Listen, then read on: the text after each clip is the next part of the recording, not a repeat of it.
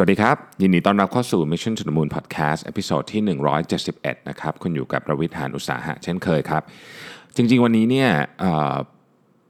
เนื้อหาที่จะมาคุยกันเนี่ยมาจากคำถามใน inbox แต่ว่าคำถามอันนี้ครับค่อนข้างตอบสั้นๆยากก็เลยอยากจะมาทำเป็น1ตอนให้นะครับแล้วเดี๋ยวคำถามอื่นเดี๋ยวก็พรุ่งนี้ก็ตอบปกตินะครับสำหรับวันอาทิตย์แต่ว่าวันนี้เป็นตอนที่ทำมาเพื่อตอบคำถามหนึ่งโดยเฉพาะนะครับคำถามนี้ถูกถามเข้ามานะครับโดยเข้าใจว่าท่านที่ถามเนี่ยอาจจะยังเพิ่งเริ่มทำงานนะครับก็เลยมีคำถามประมาณว่าอีกหน่อยเนี่ยผมจะโดน AI แย่งงานหรือเปล่านะครับถ้าในวันนี้เนี่ยผมเพิ่งเริ่มในวัยทำงานไม่นานไม่กี่ปีเนี่ยผมควรจะตั้งท่ายังไงหรือว่าตั้งแผนการคิดแผนการยังไงดีที่จะเตรียมพร้อมรับมือกับการมาถึงของ AI เพราะเห็นแบบมีคนพูดถึง AI อะไรเยอะแยะเต็มไปหมดเลยเนี่ยนะครับผมก็เลยหาข้อมูลมาให้นิดหนึ่งนะครับแล้วก็มาคุยกันในหัวข้อวันนี้ชื่อตอนว่าเข้าใจความเก่งและไม่เก่งของ AI เพื่อรู้ว่าอาชีพแบบไหนจะถูกแย่งงานนะครับก็ตรงตัวกันแบบนี้เลยนะฮะก็ตั้งชื่อตอนกันแบบนี้แหละนะฮะจะได้เวลาเสิร์ชเวลาเสิร์ชหาอีกหน่อยจะได้นึกออกว่าตอนนี้มันคือตอนที่พูดถึงเรื่องนี้นะอะไรอย่างเงี้ยนะฮะก็ต้องบอกว่าสิ่งที่จะพูดวันนี้ครับเป็นข้อมูลที่มีอยู่ในวันนี้นะครับแล้วก็เป็นอะไรที่ค่อนข้างจะใกล้ตัวนิดหนึ่งสำหรับเรื่อง AI เพราะว่าต้องเรียนตรงๆว่าเราคุยเรื่อง AI มาเยอะมากนะครับหลายเอพิโซดมากจนผมเลิกนับไปแล้วว่ากี่เอพิโซดนะฮะแล้วก็ต้องบอกว่าเราก็มีทั้งแบบมองไกลๆนะครับมองด้านดีมองด้านลบมองอะไรอย่างเงี้ยนะฮะแต่ว่าวันนี้จะมองใกล้ๆหน่อยนะครับว่าคำถามง่ายๆเลยเนี่ยงานของเราเนี่ยจะถูก AI แย่งไหมเอาตอบเรื่องนี้กันก่อนนะครับก็ต้องบอกว่ามันไม่มีคำตอบที่สามารถตอบว่าใช่หรือไม่ใช่ได้แบบ 100% เพราะเอาจริงๆคือยังไม่มีใครรู้ว่า AI เนี่ยมันจะไปไกลได้แค่ไหนนะครับแต่ว่าเราก็ต้องขอเอาเฉพาะเท่าที่พอไหวแล้วกันนะฮะเท่าที่ข้อมูลพอมีแล้วกันนะฮะก็ต้องบอกว่าเนี่ยจริงๆแล้วเนี่ยไอการที่จักรกลแล้วกันเนาะเข้ามาแทนแรงงานคนเนี่ยมันไม่ใช่เรื่องใหม่นะฮะมันมีตั้งแต่ทุกครั้งอ่ะเครื่องจักรไอ้น้ำนะครับไฟฟ้าเข้ามารถยนต์เครื่องยนต์อะไรอย่างเงี้ยนะครับก็มีมาตลอดนะฮะในประวัติศาสตร์โดยเฉพาะหลายศตวรรษหลังของมนุษยชาตินะแล้วก็มีอะไรที่เข้ามาเปลี่ยนแปลงชีวิตความเป็นอยู่เศรษฐกิจของเราตลอดเวลาทุกครั้งเนี่ยก็จะมีแรงต่อต้านนะต้องบอกเลยนะครับเครื่องจักรมาในโรงงานทอผ้าก็มีแรงต่อต้านอะไรอย่างเงี้ยคือเครื่องจักรไอ้น้ำมีหมดอ่ะนะมีหมดแต่ว่าในที่สุดแล้วเนี่ยมันก็ผ่านไปต้องใช้คำนี้นะครับมันก็ผ่านไปแล้วก็เราก็เข้าสู่ยุคใหม่ซึ่งก็คงจะคล้ายๆกับ AI รอบนี้ละมั้งนะครับโดยเฉพาะผมอยากจะเรียกว่า AI นี่เป็น early stage ก่อนละกันคือถ้าเกิดเทียบกับสิ่งที่ AI จะมาเปลี่ยนแปลงเศรษฐกิจและสังคมของเราเนี่ยตอนนี้น่าจะยังว่าเป็น early stage อยู่ก็คือในรอบ5ปีนี้นะครับมันคงยังเป็นการเปลี่ยนแปลงที่ไม่รุนแรงมากนักนะฮะแล้วก็อาจจะยังไม่ได้กระทบถึงขนาดว่าโอ้โหเปลี่ยนวิถีชีวิตของเราไปเลยเหมือนในภาพยนตร์ที่เราเห็นหรืออะไรอย่างเงี้ยนะฮะเอา5ปีนี้ก่อนแล้วกันนะฮะแต่ทั้งหมดนี้ก็เป็นการคาดการณ์นะครับมันอาจจะเร็วกว่าที่ผมพูดก็ได้นะฮะต้องบอกว่าถ้าถามว่าหุ่นยนต์พูดหุ่นยนต์กันนะ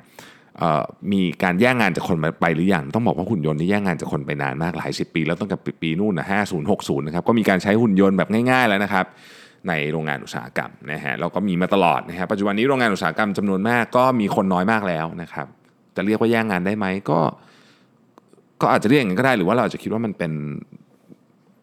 วิวัฒนาการอย่างหนึ่งก็ได้นะครับแต่ว่าเราพูดกันเยอะๆเรื่องนี้ไอ้เรื่อง AI เรื่องอะไรเนี่ยก็ช่วงนี้แหละนะช่วงประมาณสัก 4-5 ปีที่ผ่านมานี้นะครับผมยังมีโอกาสได้อ่านหนังสือพิมพ์คือต้องบอกว่าอย่างนี้ครับคุณพ่อผมเนี่ยท่านยังรับหนังสือพิมพ์อยู่นะฮะก็เลยมีโอกาสได้จับหนังสือพิมพ์เป็นเล่มๆยังมีโอกาสอยู่นะครับก็ฉบับวันอาทิตย์ที่ผ่านมาเนี่ยนะฮะในแบงค์ของโพสต์เนี่ยก็ได้ลงไว้นะบอกว่าตอนนี้เนี่ยสหภาพแรงงานซึ่งปกติเนี่ยจะต่อสู้เรื่องค่าจ้างสวัสดิการนะครับอะไรเงี้ยนะฮะให้กับพนักงานเนี่ยนะครับตอนนี้ต้องเพิ่มข้อเรียกร้องนะนะฮะให้ปกป้องพนักงานจากการถูกหุ่นยนต์แย่งงานนะครับโดยเฉพาะในภาคบริการนะท่องเที่ยวภัตตาคารโรงแรมอะไรพวกนี้เนี่ยนะครับคือในเนื้อหาข่าวเนี่ยเขาเขียนไว้ด้วยว่า Marriott เนี่ยเริ่มใช้ AI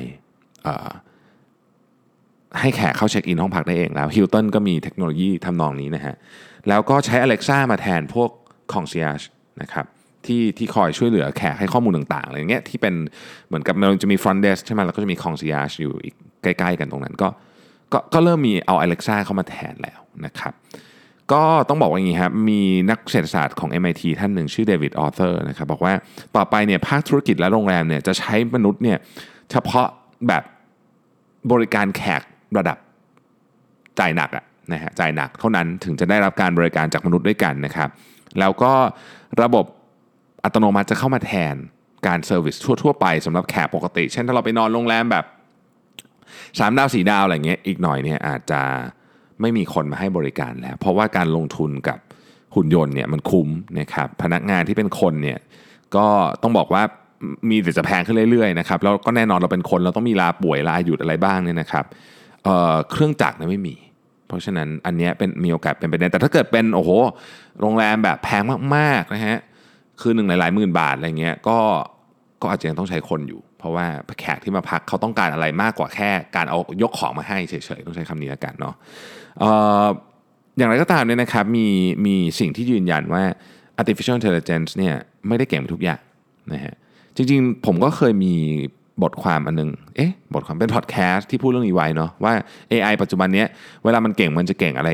หนักไปทางด้านเดียวซะเยอะคือมันไม่มนุษย์เราเนี่ยถ้าสมมติแข่งหมากรุกสู้ AI สู้ไม่ได้อยู่แล้วนะครับแต่ว่าถ้าแข่งหมากรุกไปด้วยนะครับแต่งนิทานไปด้วยแล้วก็เตะตะกร้อไปด้วยแล้วก็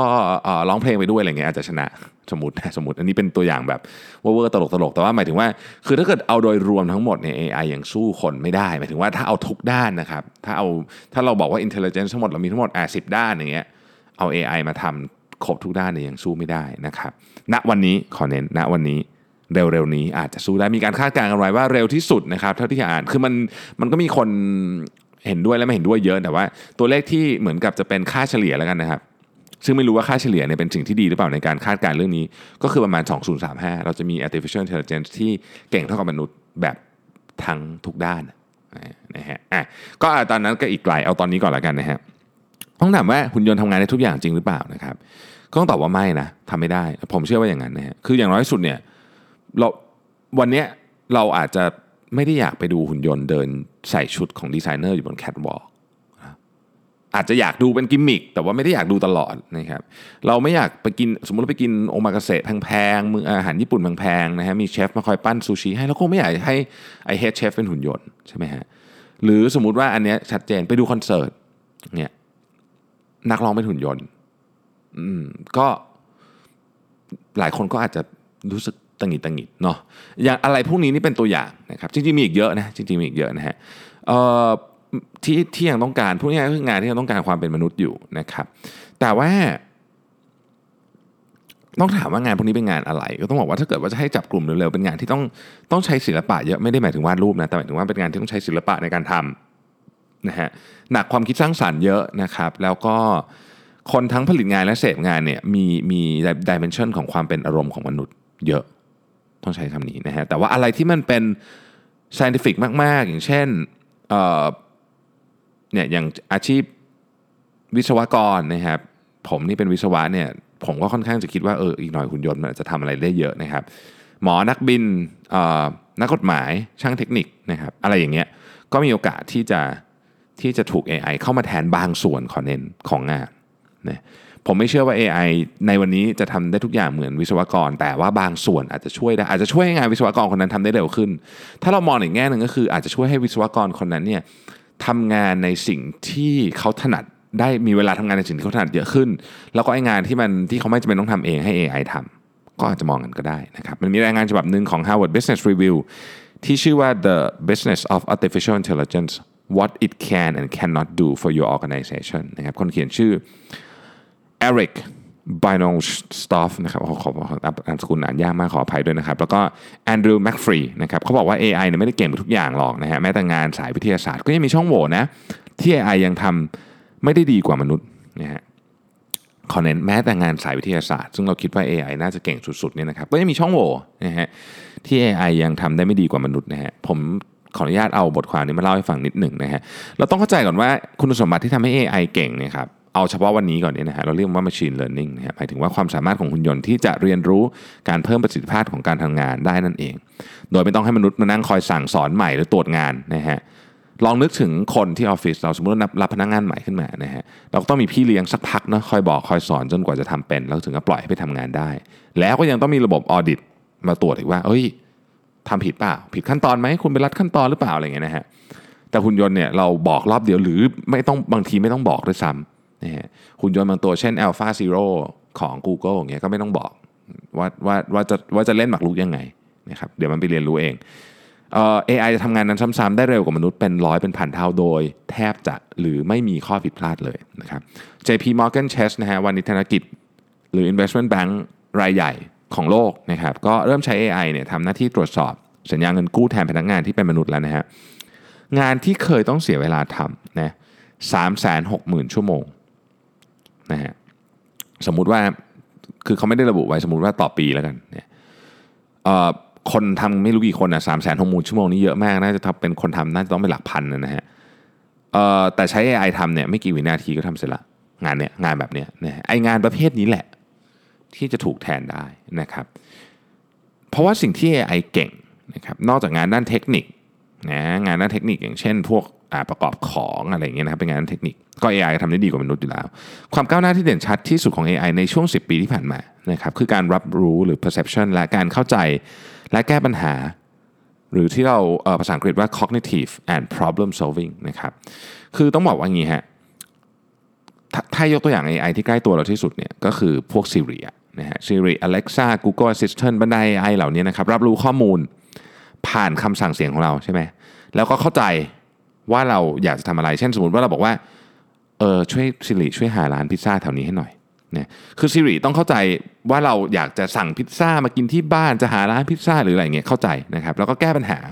ให้เราได้ถ้าเราระบุอะไรละเอียดไปหน่อยนึงเช่นเราต้องการร้านพิซซ่าที่มีพิซซ่าสำหรับกินเจอย่างเงี้ยสมมตินะก็ Siri ก็จะเอาข้อมูลพวกนี้ไปประมวลผลนะครับและ AI รุ่นใหม่ๆที่เราเห็น Google มาแสดงเนี่ยมันเข้าใจคอนเท็กซ์ลึกลงไปอีกว่าถ้าเกิดว่ามันสะดุดปัญหาเช่นไปสั่งแล้วพิซซ่าเจร้านนี้ไม่มีนะพิซซ่าเจร้านนี้ในเมนูตรงๆไม่มีแต่ว่าเขาสามารถทำพิซซ่าที่ไม่ใส่เนื้อให้ได้นะครับคือไม่มีการการันตีแต่ว่าเป็นเจแต่ว่าไม่ใส่เนื้อเอาเนื้อออกเอานมชีสอะไรออกเนี่ย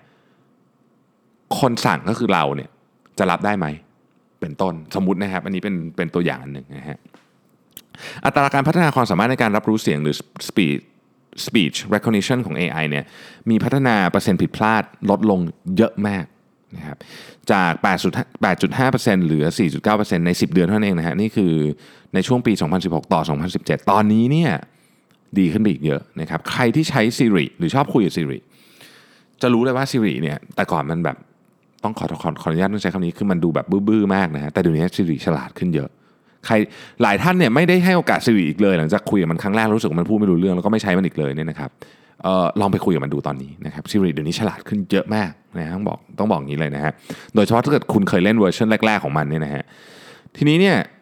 ใครเล่น Facebook ก็จะรู้ว่าเดี๋ยวนี้ไอ้แอปพลิเคชันช่วงหลังๆเนี่ยตัว Facebook เนี่ยมันสามารถไปเห็นหน้าเราได้หมดเลยอ่ะคือวันก่อนเนี่ยผมตกใจมากมันจำหน้าเราหน้าเพื่อนเราเนี่ยขึ้นมาได้อย่างเก่งมากนะครับมันมีเขาเรียกว่าอะไรความสามารถดีขึ้นกว่าเดิมเยอะยกตัวอย่างเช่นวันก่อนเนี่ยนะฮะมีคนถ่ายรูปปกหนังสืออันนึงซึ่งปกหนังสือเนี้ยมีคนอยู่ในหน้าปกนะ100คนนึกภาพออกไหมฮะ100คนแล้วรูปทุกคนเล็กมากมันก็ยังไปหารูปผมเจอคือมันเล็กมากอ่ะให้ผมดูเองผมยังหาไม่เจอเลยเอางี้ดีกว่านะฮะก็นี่แหละก็คือความสามารถใหม่นะครับมันมีแอปพลิเคชันนึงชื่อ Merlin Bird ID ก็จำหน้าตาและรูปพรรณของนกได้ทุกพันในโลกเพียงเราใส่รูปนกที่ถ่ายได้ลงไปมันก็จะบอกเลยว่านกชื่ออะไรเนี่ยนะฮะโอ้เก่งมากนะฮะแล้วมันลองนึกถึงแอปพลิเคชันนี้เราไปใช้ทำอะไรได้เยอะมากนะครับในส่วนของทักษะการเข้าใจและการแก้ปัญหานะฮะ cognition and problem solving เนี่ยตัว machine learning ก็ไอพวกโป๊กเกอร์หมากล้อมหมากรุกอะไรนี่เลิกคุยกันได้แล้วนะฮะแต่ว่าตอนนี้เนี่ยเรากำลังพูดถึงการประมวลผลและการตัดสินใจในการทำธุรกิจอาชีพเก่าผมอะเทรดเดอร์นะฮะเทรดเดอร์ผมเทรดพวกค่าเงินและผลิตภัณฑ์ทางการเงินต่างๆที่บริษัทเราที่เป็นไม่ใช่บริษัทคู่ค้าของเราลูกค้าของเราเนี่ยนำไปใช้ บริหารธุรกิจของเขานะครับเทรดเดอร์สมัยก่อนก็เป็นคนทำนี่แหละนะฮะยุค10เกือบ20ปีเท่านั้นนะฮะแต่ว่าตอนนี้เนี่ยมีหลายองค์กรนะที่เอา trading system ของ AI เข้ามานะครับคอยปรับปรุงแนะนำผลิตภัณฑ์ต่างๆให้ลูกค้านะครับคอยตัดสินใจว่าควรจะเข้าซื้อเข้าขายอะไรยังไงเมื่อไหร่นะฮะถึงแม้ว่าจะยังมีรีพอร์ตว่าเอ้ยมันมีช่องโหว่เยอะเหมือนกันนะมันยังตัดสินใจอะไรผิดอยู่เยอะแต่ผมเชื่อว่ามันเก่งขึ้นกว่า3ปีที่แล้วเยอะมากนะครับอย่าง Amazon เนี่ยก็ใช้ Machine Learning เข้ามาในการจัดการพวกระบบ Inventory หลังบ้านแล้วก็ให้คำแนะนำผลิตภัณฑ์กับลูกค้านะครับคือต้องนึกภาพ Amazon นั้น Amazon มีของเยอะมากถูกไหมแล้วก็มีลูกค้าเยอะแยะเต็มไปหมดเนี่ยอะไรถึงจะสามารถเหมือนกับเวลาเรากดเข้าไปใน Amazon มันถึงส่งของที่มันคาดว่าเราน่าจะอยากซื้อที่สุดมาได้โอ้นี่มันต้องมี Machine Learning อยู่ข้างหลังเยอะมากเลยนะฮะก็ต้องบอกว่าอันเนี้ยเป็นซิสเต็มอันหนึ่งที่ถูกนำมาใช้เยอะแล้วมันอยู่รอบตัวตลอดเวลาเพียงแต่ว่าเราจะสังเกตเห็นมันหรือเปล่าเท่านั้นเองนะครับหัวข้อต่อไปที่อยากคุยคือสิ่งที่ AI ยังไม่เก่งซึ่งน่าจะเป็นอะไรที่หลายคนอยากรู้เพราะว่าฟังดูแล้ว AI เนี่ยมีแต่เรื่องเก่งๆนะครับแต่มันก็มีเรื่องที่ยังไม่ค่อยเก่งเหมือนกันนะแต่ขอเน้นตรงนี้ให้หนักๆเลยครับคำว่ายังเนี่ยขอเน้นคำว่ายังแปลว่าตอนนี้ยังอนาคตไม่รู้นะครับก็เอาพูดถึงวันนี้ก่อนแล้วกันนะครับก็พูดถึงวันนี้เพราะว่าถ้าจะมาเขียนเรื่องนี้ในอีก5ปีก็มาพูดเรื่องนี้อีก5ปีเขียนเรื่องนี้อีก5ปีผมว่าคอนเท็กซ์ต่างกันไปเยอะนะฮะแน่นอนว่า AI ก็มีข้อจำกัดนะฮะแต่ว่าให้สังเกตแบบนี้งานอะไรก็ตามที่มีฐานข้อมูลแล้วประมวลผลได้เนี่ยมันจะทำงานได้ดีมากยิ่งใส่ข้อมูลไปเท่าไหร่นะครับมันจะยิ่งฉลาดขึ้นเช่นถ้าเราบอกว่าให้คุยกับลูกค้าอย่างกรณี Amazon เนี่ย Amazon เนี่ยมีข้อมูลก็คือลูกค้าเข้ามาใช้งานถูกมั้ยแล้วก็เลือกของนะครับแล้วมี AI เข้าไปอย่างเงี้ยมันจะเก่งขึ้นเรื่อยๆหรือสมมุติว่าเราเป็นเว็บจองตั๋วเครื่องบินนะฮะส่งนี้ไปให้ลูกค้าไม่ซื้อส่งนี้ไปให้ลูกราคานี้ลูกค้ากดซื้ออะไรเงี้ยมันก็จะได้ข้อมูลเยอะขึ้นเรื่อยๆอย่างเงี้ยเป็นลักษณะที่ AI จะดีจะใช้งาน AI ได้ดีมากนะครับมันจะฉลาดขึ้นเรื่อยๆนะฮะมันมีตัวอย่างให้ดูเยอะนะฮะแต่ว่าข้อจำกัดของ AI ก็มาจากจุดเด่นของมันนี่แหละคือถ้ามันไม่มีอะไรเลยนะครับไม่มีอะไรให้เลยไม่มีอะไรบอกอะไรทั้งนั้นนะฮะมันจะวิธีการคิดของ AI เนี่ยอาจจะยังสู้มนุษย์ไม่ได้ในวันนี้ขอเน้นอีกครั้งหนึ่งนะครับอาจจะมีคนพูดถึงเรื่องหมากรุกแต่ว่าคือสมมุติว่าเป็นเรื่องอื่นแล้วกันนะฮะผมคิดว่าอันเนี้ยเรายังเห็นตัวอย่างที่คือเรียกว่ายังไม่เห็นหลักฐานที่ชัดเจนแล้วกันว่า AI เนี่ยจะชนะมนุษย์ได้ในหัวข้อที่ไม่มีอะไรเลยแล้วก็เริ่มกันอย่างเงี้ยนะครับพูดให้เข้าใจง่ายคือ AI เนี่ยต้องมี input มันถึงจะผลิต output และประยุกต์ output ออกมาได้ตามที่เราต้องการด้วยยกตัวอย่าง input นะฮะเสียงมนุษย์นะฮะ output ก็จะเป็น transcript ของเสียงมนุษย์นะฮะ application ที่ไปใช้ก็คือ speech recognition นะครับ input เป็นตลาดหุ้น output เป็นทิศทางตลาดหุ้นในอนาคต application ก็คือ robot ที่ไปซื้อหุ้นนะฮะ input เป็นข้อมูลที่ลูกค้าซื้อในอดีตoutput เป็นพฤติกรรมการซื้อของในอนาคตสมมุตินะฮะเอาไปทำเป็น customer retention program นะ input เป็นคุณสมบัติของยาข้อมูลเป็นการรักษาที่ยานั้นทำได้นะครับ application เอาไปเป็น R&D ของธุรกิจยาอะไรอย่างเงี้ยนะฮะยกตัวอย่างอีกอันหนึ่งนิดนึงแล้วกันสมมุติว่าเรามีแอปในมือถือวันเนี้ยนะฮะฟังภาษาจีนได้ไม่มีปัญหาแปลภาษาจีนได้นะครับเราก็ยังไม่ได้คาดหวังว่าแอปนั้นเนี่ยจะอ่านป้ายภาษาจีนออกสมมุติอ่านออกด้วยนะฮะแต่ก็ยังไม่ได้คาดหวังในแอปตัวเดียวกันเนี่ยให้แนะนำอาหารในปักกิ่งแบบที่คนโลคอลไปกินแล้วก็เป็นอาหารที่ไม่เผ็ดเกินไปแล้วก็มีรสชาติคล้ายกับอาหารจีนที่ฮ่องกงสมมุตินะฮะเอาขนาดนี้เลยเนี่ยนะฮะอาจจะยังทำไม่ได้นะคือมันมีหลายมิติมากเกินไปแต่ว่าไกด์ชาวจีน1คนทำได้นึกออกไหมฮะทำได้ดีกว่านั้นอีกนะครับอาจจะทำได้ดีกว่านั้นอีกนะฮะ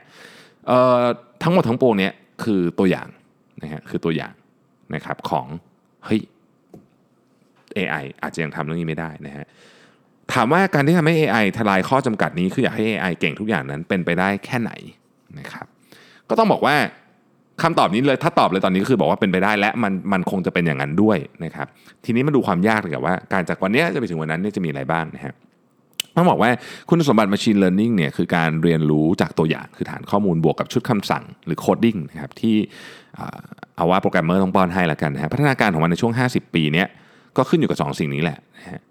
ซึ่งในความเป็นจริงแล้วเนี่ยมันเป็นจุดอ่อนที่ยังเป็นจุดอ่อนอยู่ของ Machine Learning เพราะในโลกนี้มีกิจกรรมมากมายที่โค้ดไม่ได้นะฮะก็คือโปรแกรมเมอร์ไม่รู้ว่าจะเขียนคำสั่ง ยังไงให้หุ่นยนต์เข้าใจนะครับเช่นถ้าสมมุติว่าเราอยากจะเขียนโปรแกรมให้ AI เจียวไข่นะครับเราต้องโค้ดทุกอย่างอย่างเจียวไข่ให้ได้เหมือนคนนะนึกออกไหมเราต้องโค้ดทุกอย่างอย่างสมมุติว่าบอกว่าอยากจะเจียวไข่แบบไข่เจไฝอย่างเงี้ยโอ้โหเราต้องโค้ดทุกอย่างอย่างละเอียดมากนะครับถ้าเราเป็นคนเราก็จะสอนนะผมไม่แน่ใจว่าเราจะสามารถเจียวไข่แบบเจไฝได้ไหมแต่ว่าสมมุติว่าเราเป็นคนเราก็จะฟ้องว่าโอเคต้องตีไข่ให้ขึ้นฟองนะแต่ AI ไม่เข้าใจขึ้นฟองคืออะไรต้องบอกเลยว่าเฮ้ยคุณต้องตีไข่ให้ 20-30 ครั้งหรือว่าจะต้องให้มันมีปริมาตรมีอะไรเท่าไหร่ยังไงนะครับแต่ว่า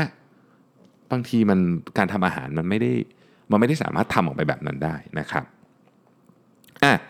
พอบอกว่าตีไข่จนขึ้นฟองแล้วพอก็ต้องไปโค้ดบอก AI ว่าฟองคืออะไรมีลักษณะกลมใสในชามนะครับฟองต้องมีขนาดจำนวนเท่านี้เซนติเมตรเท่านี้ฟองนะครับแปลว่าทำขั้นต่อไปได้โอ้โหเริ่มยากแล้วใช่ไหมถ้าเราต้องเขียนได้อย่างนี้ออกมานี่เริ่มยากนะฮะคือมันอาจจะได้อะในอาหารที่เป็นแบบ mass production แต่ว่าอาหารที่เนี่ยอย่างเงี้ยไข่เจียวเจ๊ไฝเนี่ยนะฮะก็จะยากเนี่ยต่อไปหยอดน้ำปลา2หยอดนะครับถ้าเราพูดกับคนนี่ง่ายมากหยอดน้ำปลา2หยอดทุกคนเข้าใจแต่ถ้าเป็น AI ต้องเขียนโค้ดให้นะจะหยอดท่าไหนอะท่าเกี่ยวไหมนะฮะต้องไปเขียนโค้ดมาให้ด้วยว่าต้องหยิบน้ำปลาขวดไหนนะฮะแล้วก็ต้องแล้วถ้ามันกระชอกหรือถ้ามันเยอะเกินไปน้อยเกินไปจะแก้ไขปัญหายังไงนะครับต่อไปกระทะร้อนแล้วเทไข่ลงไปก็ต้องบอก AI ว่าอะไรคือกระทะร้อนพอดีแล้วนะฮะโอเค AI อาจจะวัดอุณหภูมิได้แต่ว่าเฮ้ยมันต้องร้อนทั่วกันทั้งอันหรือว่ายังไงนะครับมุมกระทะเป็นยังไงถ้าสมมุติว่าใช้แก๊สอยู่มันจะต้องเอียงกระทะท่าไหนอะไรคือนึกออกไหมคือมันถามว่าทำให้หุ่นยนต์เจียวไข่ได้ไหมทำได้แน่นอนครับวันนี้ก็เข้าใจว่ามีคนทำด้วยแต่ว่า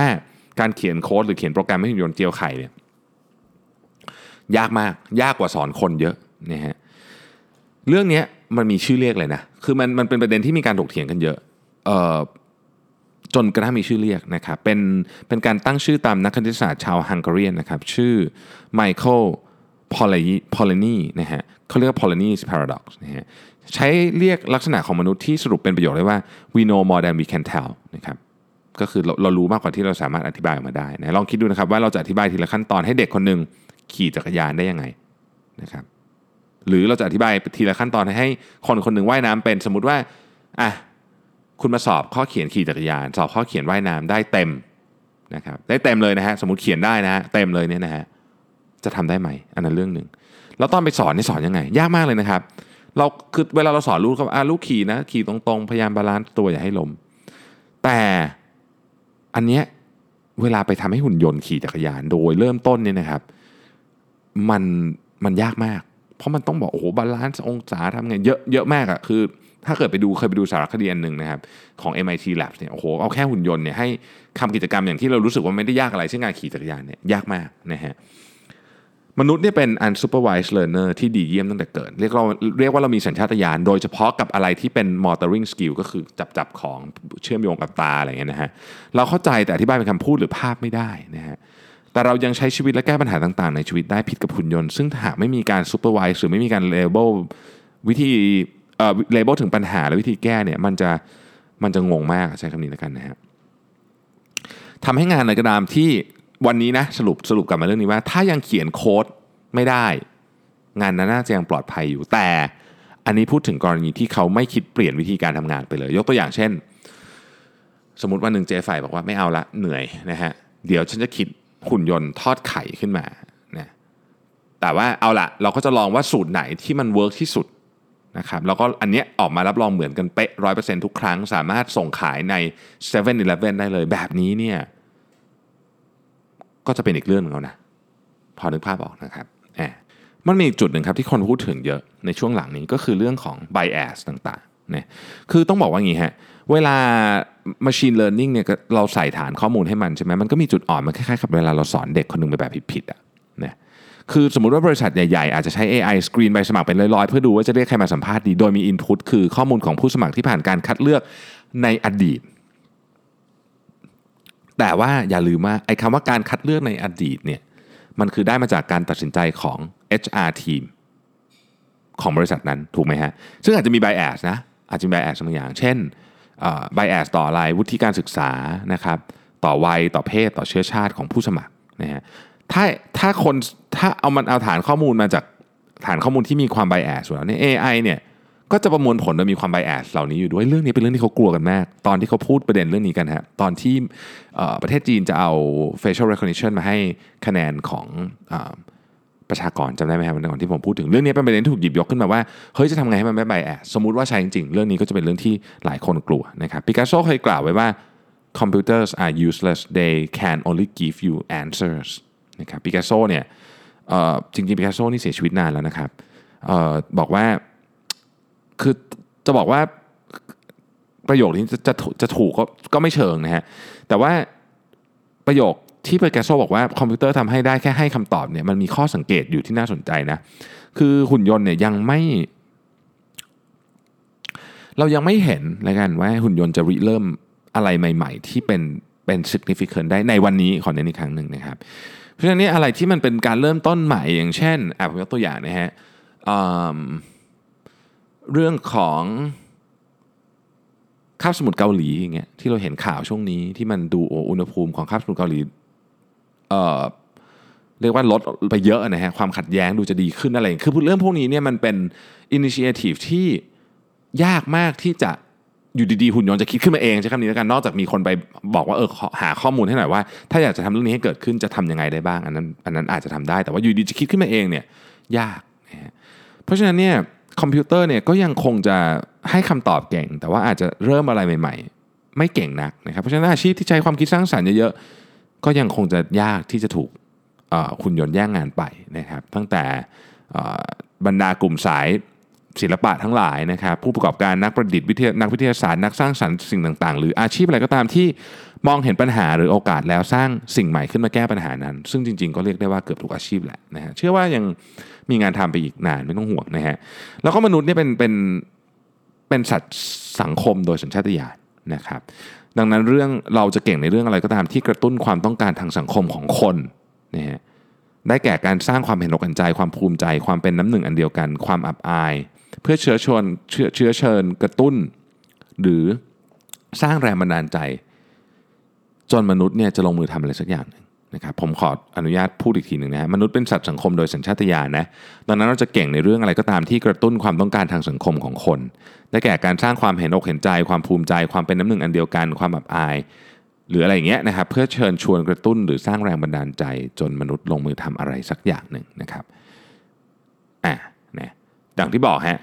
ทั้งหมดเนี้ยเป็นมุมหนึ่งเท่านั้นนะครับมันมีข้อน่าสังเกตอันหนึ่งที่เกี่ยวข้องกับ AI ที่น่าสนใจคือบนเวที TED ตั้งแต่ปี 2014 แล้วนะฮะประกาศให้รางวัล AI ตัวแรกที่ขึ้นมายืนบนเวทีนะครับแล้วกล่าวสิ่งอะไรก็ได้ที่ทำให้คนดูเนี่ยเกิด standing ovation คือใน TED เนี่ยอะไรคนที่คนพูดแบบเจ๋งมากๆเนี่ยจะมีตอนจบคนจะลุกขึ้นมาปรบมือหมดนะซึ่งไม่ได้เกิดขึ้นบ่อยนะผมเนี่ยดู TED ค่อนข้างเยอะไม่ได้เกิดขึ้นบ่อยนะครับนานๆจะมีทีนึงเขาบอกว่าเนี่ยจะมีรางวัลให้กับ AI ที่ตัวแรกที่ขึ้นมาแล้วเกิด standing ovation ได้บนเวที TED นะฮะซึ่งจนถึงวันนี้ก็ยังไม่มี AI ตัวไหนทำได้นะครับแต่ว่ามนุษย์ทำได้เยอะแล้วนะครับในยุคที่ machine learning มีแต่แข็งแรงขึ้นเนี่ยเราก็คงต้องบอกว่าทางออกของเราคือการหาวิธีอยู่ร่วมกับ machine learning อยู่ร่วมกับ AI อยู่ร่วมกับเทคโนโลยีนะครับข้อสรุปที่ Harvard Business Review ให้ไว้ก็คือหาทางออกนะครับ integrate นะความฉลาดของ machine learning เนี่ยเพื่อช่วยงานของมนุษย์ให้ได้นะฮะในยุคที่มนุษย์เราเนี่ยค้นพบเครื่องจักรไอน้ำไฟฟ้าและประดิษฐ์มอเตอร์ได้สำเร็จเนี่ยคนที่ทำเงินได้มหาศาลไม่ใช่คนที่ค้นพบนะแต่เป็นคนที่มีหัวธุรกิจเอามาแปลงการค้นพบเหล่านั้นเป็นชีวิตประจำวันต่างๆและขายให้คนนับล้านทั่วโลกนะฮะคือผมก็เชื่อว่ามันก็จะเป็นลักษณะแบบนี้แหละในของเรื่อง AI เหมือนกันนะฮะต้องบอกว่าบริบททั้งหมดที่เราคุยกันในวันนี้เนี่ยมันเป็นบริบทสั้นๆในช่วงเวลา3ปี5ปีต่อจากนี้นะครับซึ่งอะไรที่มันเกินจาก3ปี5ปีต่อจากนี้หรือแม้แต่3ปีต่อจากนี้เนี่ยมันก็ยากที่จะคาดเดาแล้วแต่การมาถึงของ AI เนี่ยผมเชื่อว่ามันก็เหมือนเรื่องอื่นๆในประวัติศาสตร์ของมนุษย์นะฮะก็คือคนที่ประมาทเรื่องการเปลี่ยนแปลงเนี่ยจะมีโอกาสพบกับหายนะเสมอนะครับก็หวังว่าท่านที่ถามเข้ามาเรื่องนี้จะได้คำตอบประมาณหนึ่งแล้วกันนะผมไม่อยากใช้คำว่าคำตอบเรียกว่าเป็นวิธีคิดนะครับเอาไปหรือกระตุกต่อมความคิดนะฮะเอาไปคิดกันต่อว่าเอ๊ะเราจะยังไงกันดีนะครับ แล้วก็เดี๋ยวพรุ่งนี้เรามาพบกันในช่วงของการตอบคำถามยังส่งคำถามมาได้นะครับเดี๋ยวพรุ่งนี้ผมจะนั่งรวบรวมว่าจะทำเอพิโซดเรื่องตอบคำถามในตอนเย็นนะครับผมขอบคุณทุกท่านมากนะครับที่ติดตาม Mission to the Moon Podcast แล้วเราพบกันใหม่ในวันพรุ่งนี้ครับสวัสดีครับ